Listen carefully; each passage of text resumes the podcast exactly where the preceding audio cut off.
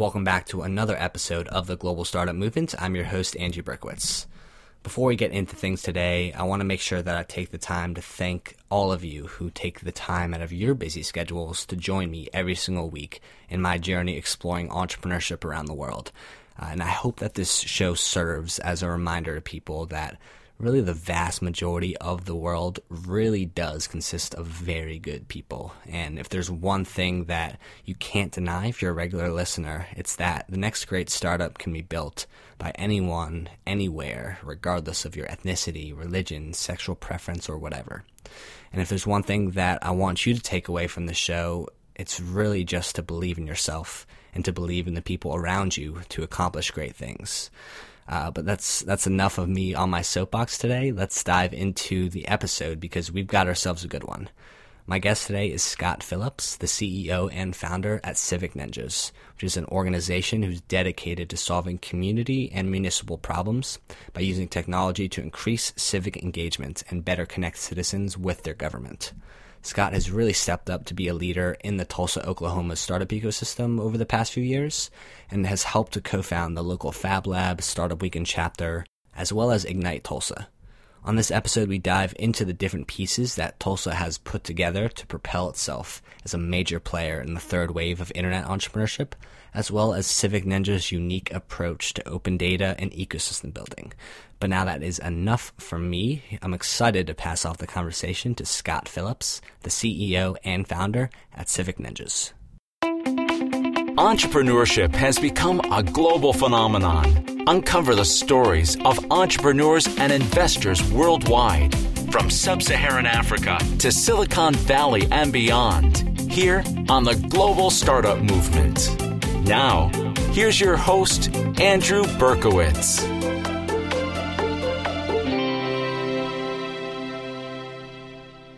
So, Scott, it's great to have you on the show. I would love to start this off with just a little bit about how Civic Ninjas started uh, and maybe give us some insight on, on how that has led you to take a leading role in the Tulsa startup community. Certainly, great question. Thank you for asking it. You know, Civic Ninjas, what, what we do, we've been doing for longer than the brand Civic Ninjas has existed. Um, I'm a serial entrepreneur, and uh, probably about 10 years ago, I, I realized that there were areas of the country, especially where I lived, that really wasn't embracing entrepreneurship to the extent it needed to. And I felt that I had some background and some knowledge that could add value. So I started pushing an agenda that was kind of a grassroots organic uh, community building around entrepreneurship and innovation. And, and we were incredibly fortunate to be very uh, effective in, in our, our work and our results and uh, in 2013, um, I actually was recognized by the White House as a champion of change in civic hacking. And, and through getting a relationship with the Office of Science and Technology Policy at the White House, I realized kind of our approach and how we did things really had potential impact way beyond the local area we were focused in. We were really focused on the convergence of civic technology, which some people refer to as civic hacking, the maker movement, and entrepreneurship. And we're focused on those three movements because they are democratizing how we live, work, and play. And it, it really ultimately is about empowerment, and, and those movements are well positioned to help empower people uh, to put, push beyond kind of the status quo today. And so civic technology or civic hacking is referring to kind of opportunities to apply everything we've learned about the innovation of technology on the web into how government functions and how government uh, you know operates. And and what we find is is that a lot of technologists they might not feel empowered to think entrepreneurial, but they feel empowered to help their community. So we see it very much as a gateway drug to empowering them to think bigger from an entrepreneurial perspective. Right. So it's it's it's interesting that you brought up the, the makerspace, and you know it, it actually doesn't really get brought up that much on, on this show about how a robust makerspace can contribute to an ecosystem's development. And I mean, you know, w- with the narrative of this third wave of entrepreneurship focusing more so on Internet of Things, drones, more hardware focused companies, you know, it, it, makes a lot of sense that these spaces in particular are, are going to become more and more important over time. It's definitely, I think, a little bit more complicated to put something like that together than just a normal co-working space or, or space for events that ecosystem builders tend to focus on. Uh, and so I'd be curious to hear maybe, you know, how, how you all went about putting together the pieces for the Fab Lab in Tulsa. Uh, well, you've you've clearly done your research, so thank you for that. Uh, you know, I, I think, and let me preface this with, you know, I, I'm obviously a huge proponent of entrepreneurship, but to a certain degree, there I feel there's parts of the community where we've even been too successful at promoting entrepreneurship as a career trajectory. And as a result, we see a lot of people kind of pushing into this space, um, maybe because they see it as a path to fame and fortune. And if you look historically, the greatest entrepreneurs through time um, never set out to get rich or never set out to get famous. They set out to scratch an itch or solve a problem. And so when you look at the maker movement and civic technology, a lot of the participants in those movements, they aren't thinking entrepreneurial or they aren't necessarily thinking about getting rich or, or uh, becoming famous. They're focused on scratching an itch or solve a problem. So we see those movements as being even more kind of authentic to the entrepreneur movement than some entrepreneur issues. Um, with respect to Fab Lab, you know, when you look at community building, the taking people interested in the maker movement and building a facility that, that kind of gives them a path forward um, certainly gives them access to resources. Um, you know, I think that's one of the big hurdles when we think about the maker movement in entrepreneurship is now people need access to resources that are beyond a notebook computer or, or other devices, um, and they're they're needing serious equipment. So I was fortunate. We, we're based in Tulsa, Oklahoma. Tulsa has some you know really strong industrial ties based on the kind of energy sector, oil field roots. And so we were able to bring some some partners together that was interested in supporting kind of a more maybe blue collary type innovation and entrepreneurship sect and that's really where Fab Lab emerged from. Right, and I mean, I, I think that's definitely a interesting approach that a lot of ecosystems in the Midwest should uh, consider because I think a lot of the manufacturing base and, and, industrial or legacy industrial communities are in the Midwest and in the transition to this third wave of entrepreneurship, they might actually be at an advantage relative to uh, the the typical you know entrepreneurial ecosystems on the coast. Now, w- one thing that I thought was interesting that I saw uh, was that Tulsa was actually one of the first cities in the country to pass an open data policy. I'd, I'd be curious to hear what, what opportunities has that specifically created in, in, the local startup community? Because it reminds me of, of Chattanooga's installation of gigabit internet, which you know had really positive effects on uh, on the growth in their local ecosystem, with incubators being built around that with a lot of 3D printing companies coming because of the the increased bandwidth. Um, and, and, so, what how have you seen that play out in Tulsa? Well, uh, another great question. Thank you. You know, the the open data policy. Uh, there's there's really two paths behind that. Um, you, we're digging a little bit into the, the civic tech aspect of how can we put our best foot forward in allowing innovators to explore what they can do with either municipal information, both as a value add from an entrepreneurial perspective, but also from a value add from a community perspective.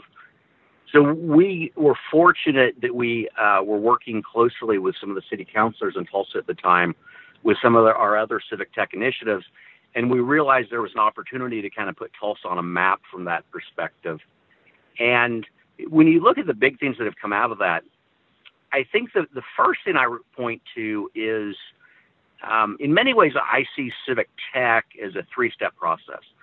First step is transparency, which is the open data component, which kind of gives people a view into government and what's happening in government and allows them to do things accordingly. Second step is giving people a voice. And then the third step is giving people ownership. And that's really about helping people realize that we own our cities, we own our states, we own our countries. and and they are in a position where they can actually do something with this information.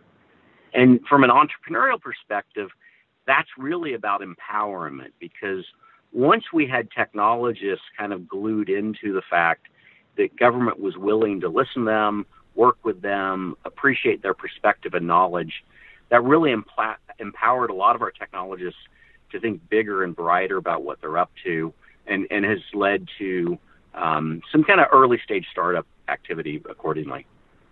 Right. And so, I mean, you, you've had a lot of experience working with local government and, and, and the federal government.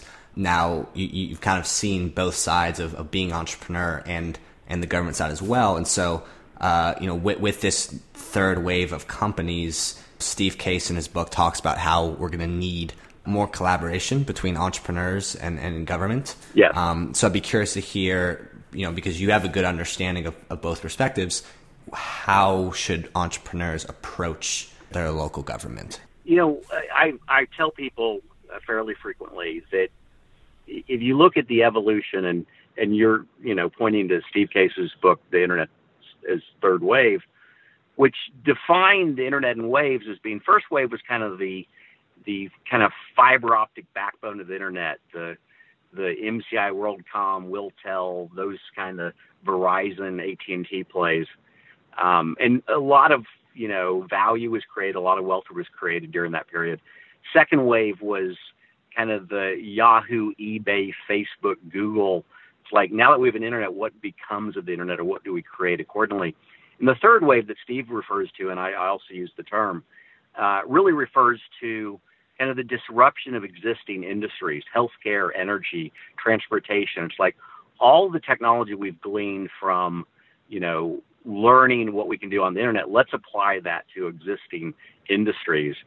And the reality is is that existing industries aren't just software based or aren't necessarily just online based. So all of those industries have a physical component to it. As a result, you know, people have to connect to the physical component. But the other aspect of it is that's a little bit more subtle is those industries come with 75 to 100 years of kind of entrenched knowledge. So if an entrepreneur is setting out to, you know, create the next social network, let's say Mark Zuckerberg, there wasn't 75 to 100 years of knowledge around social networks that people had to really be tuned into or have experience with. But now when you talk about disrupting existing industries, you really need to have some pretty strong perspective of what's happening there. So that's where these partnerships become more substantial and and the reality is, is there's there's kind of a wave of politicians, people in government that are really intrigued. They they maybe they're early in their careers and they get into government and realize how inefficient it is, and so they they're really looking to partner with folks. Um, what I actually tell people when we kind of dig into the subtleties of Civic Ninjas, a lot of what we end up doing is being a translator, because the domain knowledge people bring that are inside government they don't have a lick of technology knowledge. And we've just established that technologists don't necessarily understand what's happening inside government. So oftentimes we, we get into situations where we're the translators. And, and one of the things we pioneered to achieve this was events we call reverse pitch nights, where we pick a theme and we will bring kind of knowledge experts in that area into rooms where they will simply talk about their pain points or what they lose sleep over at night. And that allows technologists to understand, you know, some pretty in-depth perspective on what different industries are experiencing and, and, and gives them ways to think about the technology knowledge they have and how to apply it into that industry. Um, you know, it, we've got, we pioneered producing startup weekends pretty early in the startup weekend world and uh, and doing these themed or vertical startup weekends has been something we've seen very effective. Um, and like right now, we're working on creating a, a startup weekend retail and convenience store um, where we'll partner with so kind of industry experts and, and companies that have pain points in that space. Yeah, no, I, I did notice that about Tulsa uh, in, in, my research, where it seems to me, just from what I can see in the internet, that Tulsa kind of went from nothing to building momentum in the startup community pretty quickly. Now, in 2016, I saw that thumbtack journal named Tulsa the best city for women entrepreneurs to start a business. Certainly. And so I guess my question is there's a lot of talk about, about this topic nowadays, but what tangible lessons are there for other ecosystems to take away from the, the kind of infrastructure that Tulsa has, has put into place uh, in, in, this area of, of, supporting women entrepreneurs? Well, I, I think I, I, go even broader in, in my uh, interpretation of what's happened here. Um, if, if, you look at mm, probably the, the, easily 10, 12 years I've been uh, trying to move the needle in this space, the most powerful thing I've gleaned in all of my efforts is the realization that there's basically two kinds of communities in the world communities that embrace the geek and communities that don't. And the communities that do are thriving, and the communities that don't are dying. And it's really that simple. And when I use the term geek, I refer to obviously technology geeks, but it really refers to anyone that doesn't fit the mold. So now you see where people of color, women, other minorities, uh, if we've created an environment, if we've created a culture where everyone is welcome, where everyone is included, suddenly we can have a very active, thriving early stage community. One thing you've actually said before that um, there are there are so many organizations out there in the world that are are focused on supporting entrepreneurs versus what they should be doing, which is actually growing entrepreneurs. Uh, and so I'd be I'd be curious to to, to hear hear you expand on that because I mean it's definitely something that, that I personally resonate with and something that I think is a is a narrative shift that that needs to happen. Uh, you know, once you've built this inclusive environment at the early stage, you know, a lot of building a company from there is you know what what are you doing for your fitness? What are you doing for your mental health? How are you growing personally every every day and every week? Um, and, and, so I'd be curious to hear you expand on that well well certainly. I mean I I, I feel strongly that we've got uh, arguably too many organizations uh, trying to support entrepreneurs. And ultimately what I say is if an entrepreneur is suitably empowered nothing can stop them. And so if you look on the growing side, it's really about empowerment and putting them in situations where they realize that they can have an impact. And once that light bulb goes on, um, if, if the resources are in front of them, they will devour those resources. Um, when an organization is purely supporting entrepreneurs, they might be encountering folks that aren't suitably empowered, at which point they end up doing a lot of hand holding. Um, and then ultimately, when it comes to kind of that sink or swim moment for that entrepreneur, um, we often see things not play, paying out as well as we would like them to. So, so if we suitably empower an entrepreneur, uh, then then they feel like they can succeed, and they often will succeed. And so, Scott, before we dive into the quick fire round, uh, I would love to just kind of finish off with maybe he- hearing a little bit about where where you feel uh, over, over, the next five years the, the, the Tulsa startup ecosystem is going. Well, I, I mean, the the big push we've been we've been working on an initiative to build um, what I call the the world's greatest industrial scale innovation hub, a, a project called Raw Space. Um, $40 million facility, 200,000 square feet um, that would really take our strengths in kind of industrial sectors and, and push them forward in very innovative and creative ways. Um, but but that's also a kind of a, a national agenda we're pushing uh, because, as you said early, there, there, are certain parts of the country that when you when you say play to your strengths, they really need to embrace those industrial roots and thinking about how you play to those strengths. Um, not everybody's going to be Silicon Valley, but everybody has an opportunity to take their past and mix it with you know technology and, and push forward in very innovative ways awesome so scott we're going to finish off with a quick fire round four questions up to 60 seconds each sound good great who is a woman entrepreneur in the Tulsa startup community that you admire the most right now and why? Oh, do I have to pick just one? Just one. um, well, I, I think I, I would say we've got, uh, uh, uh, boy, just one. I mean, I'm, I, I'm going to highlight, uh, there's, there's a woman that's not necessarily an entrepreneur, but she's been pushing the entrepreneur community, especially for women, Elizabeth Frame Ellison with the Lobeck Taylor Family Foundation. And uh, I, I think she's been doing great things in Tulsa along those lines. Uh, but but picking one, I don't think I want to single out any one entrepreneur as being my favorite.